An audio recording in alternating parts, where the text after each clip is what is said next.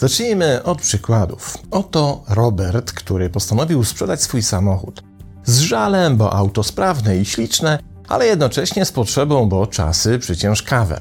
Na ogłoszenie odpowiedział Paweł: Cena ok, w sumie jest zdecydowany i jutro przyjedzie, żeby samochód obejrzeć. I jeśli okaże się, że zdjęcia nie ściemniają, to od razu można by podpisać umowę.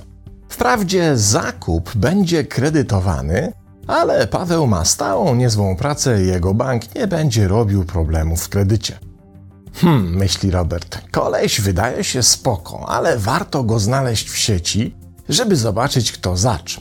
Pawła udało się szybko namierzyć, bo często i gęsto dzieli się swoim życiem na Facebooku. Jak mawiał klasyk, taki trochę nijaki taki. Gdzieś na oko trzydziestolatek, tu wakacje, tam weekend w Grecji, tu fotki z imprezy z przyjaciółmi. Generalnie nic podejrzanego.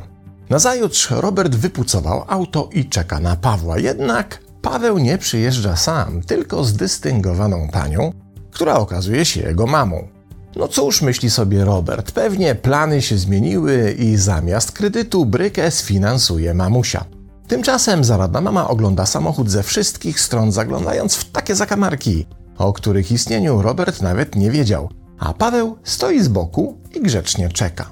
Następnie mama zadaje trylion pytań o badania techniczne, o przebieg, o naprawy, ewentualne stłuczki i czy czasem pod tym pięknym lakierem nie znajduje się szpachla.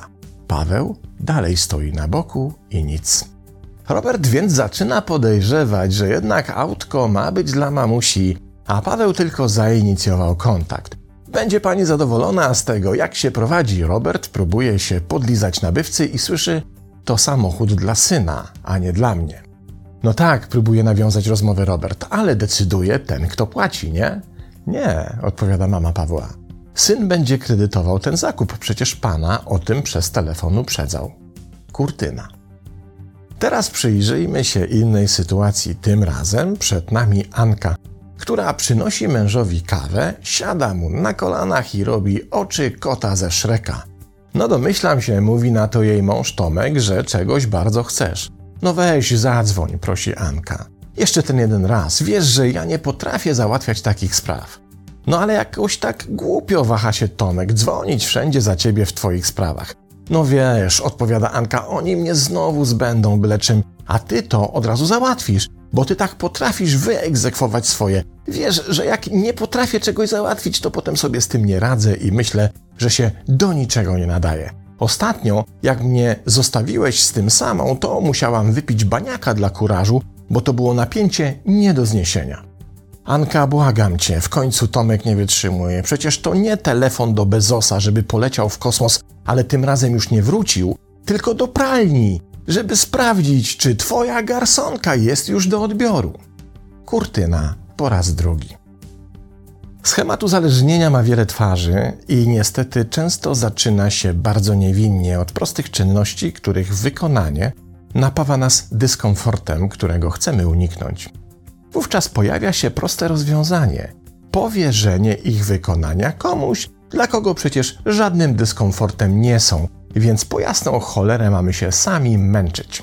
To przecież drobnostka, dla kogoś jak splunąć, a nam zepsuje dzień. Zatem rachunek wydaje się prosty, skoro ktoś to może zrobić za nas bez dyskomfortu, to czemu z tego nie skorzystać? W końcu od czegoś się mamy nawzajem, od czegoś są bliscy, rodzina, przyjaciele, znajomi i ci wszyscy wokół nas, dzięki uprzejmości których możemy zdjąć z naszych ramion odium niepokoju o to, że nawet w drobnych czynnościach sprawy mogą przybrać nieplanowany obrót i w końcu może się okazać, że nie sprawdziliśmy się operacyjnie.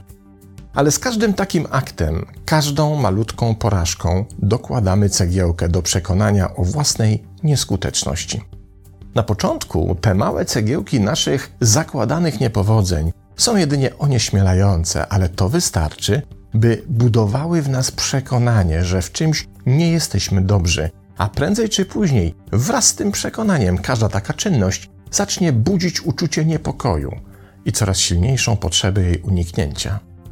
Im bardziej zaś udaje się ich uniknąć, na przykład dzięki temu, że wykonają je za nas inni, tym większe potwierdzenie budujemy w sobie, że te rzeczy nas przerastają. Z czasem onieśmielenie zamieni się w przerażenie przed wykonaniem tych czynności, w których uznajemy się za niewystarczająco skutecznych. I pojawią się dwa efekty. Po pierwsze, znaczenie wykonania takiej czynności będzie rosnąć, a wraz z nim potrzeba jej uniknięcia. A po drugie, ten schemat uruchomi reakcję łańcuchową, w której do jednej wydawałoby się niewinnej czynności zaczną dołączać kolejne. Z czasem coraz to mniej niewinne. W końcu pojawi się silny schemat uzależnienia, w którym, jak przekonuje Richard Brulet, licencjonowany psychoterapeuta i jednocześnie absolwent filozofii na francuskiej Sorbonie, główne skrzypce będzie grała kaskada zmartwienia o wykonywanie najprostszych, samodzielnych czynności, czyli coś w rodzaju pętli zatracenia. Im dalej w las, tym groźniej. Im więcej uników, tym mniejsza skuteczność. Im większe uzależnienie, tym mniejsza samodzielność. Celowo w jednym z poprzednich zdań użyłem słowa schemat, bo omawiany tutaj model jest jednym z 18 opisywanych przez terapię schematów stworzoną przez Jeffreya Younga, amerykańskiego psychologa, twórcę Instytutu Terapii Schematów i autora dwóch książek o jej założeniach. Ten szósty schemat, nazywany zależnością, łamane przez niekompetencję, polega na przeświadczeniu o braku możliwości podejmowania właściwych decyzji, a tym samym samodzielnemu funkcjonowaniu. I niestety dotyczy to najprostszych czynności, takich jak płacenie rachunków, robienie zakupów, radzenia sobie z szefem w pracy czy oddzwaniania do ludzi. Jeffrey Jung za możliwą przyczynę wskazuje tutaj strategię rodziców, którzy próbując chronić swe dzieci przed popełnieniem błędów, de facto przejmują za nie większość kluczowych obowiązków, odbierając im tym samym samodzielność, albo krytykują czy negują efekt działań swoich dzieci, utrwalając w nich przeświadczenie, że nie są w stanie same skutecznie radzić sobie z wyzwaniami życia. Obecnie wielu badaczy uważa, że budowanie schematu uzależnienia przez rodziców w swoich dzieciach przekłada się nie tylko na późniejsze uzależnienie i lęki związane z obawą o brak skuteczności, ale jest również odpowiedzialne za coraz częściej występujący w młodym pokoleniu tzw. Tak syndrom nieudanego uruchomienia, czyli efekt odpowiedzialny za to, że wielu młodych ludzi nie radzi sobie z wyzwaniami dorosłości i nie osiągają wystarczającej samodzielności, by zamieszkać oddzielnie i nie korzystać ze wsparcia rodziców. Dla przykładu, według badań z 2014 roku w Stanach Zjednoczonych w grupie wiekowej od 18 do 34 roku życia aż 32% osób mieszkało z rodzicami, a kolejne 22% to osoby z tego przedziału wiekowego mieszkające w domu innego członka rodziny, np. wujka, ciotki, dziadka lub babci. Oczywiście syndrom nieudanego uruchomienia ma również przyczyny ekonomiczne. Wielu młodych ludzi po prostu nie jest w stanie samodzielnie się utrzymać, lub też samodzielne utrzymanie oznaczałoby znaczne pogorszenie warunków i jakości życia. I tutaj trudno się im dziwić. Jednak badacze nie mają raczej wątpliwości, że istnieje istotny związek pomiędzy nadopiekuńczymi rodzicami wychowującymi dzieci z dominującym brakiem autonomii, a więc również brakiem wykształcenia priorytetu odpowiedzialności za własne decyzje, a schematem uzależnienia prowadzącym do syndromu nieudanego uruchomienia. Jak sobie zatem z tym zjawiskiem poradzić i czy w ogóle takie poradzenie sobie jest możliwe? Richard Brulet zapala tutaj światełko w tunelu, wskazując, że pierwszym niezbędnym krokiem jest namierzenie samego schematu uzależnienia na jak najwcześniejszym etapie, i to zarówno kiedy podejrzewamy tego typu mechanizm u samych siebie, jak i kiedy obserwujemy go u swoich podopiecznych. Sama sekwencyjna pętla złożona jest z trzech następujących po sobie przekonań. Zgodnie z pierwszym uznaje się, że się nie jest wystarczająco dobrym w wykonaniu danej czynności. Drugie przekonanie dotyczy niechybnego odniesienia porażki i przeczucia upokorzenia które ma nastąpić w jej efekcie. Trzecie przekonanie pojawia się jako efekt samego myślenia o dwóch poprzednich przekonaniach, w którym dana osoba sama siebie widzi jako jedną wielką porażkę.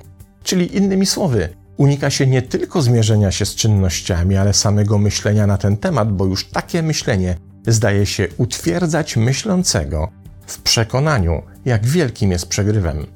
A to oznacza, że mamy tutaj do czynienia z samo nakręcającym się mechanizmem. By go pokonać, nie ma innego sposobu, jak przełamanie swego lęku i dokonanie próby samodzielnego zmierzenia się z wyzwaniami.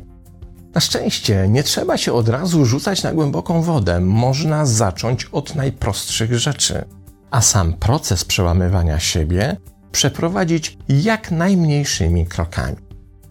To trochę tak, jak z wchodzeniem do ciemnego lasu nocą.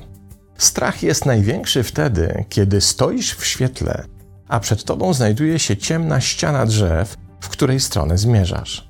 Można i owszem z rozpędu wlecieć w las, ale takie rozwiązanie pozostawmy filmowym superbohaterom w kolorowych rajtach.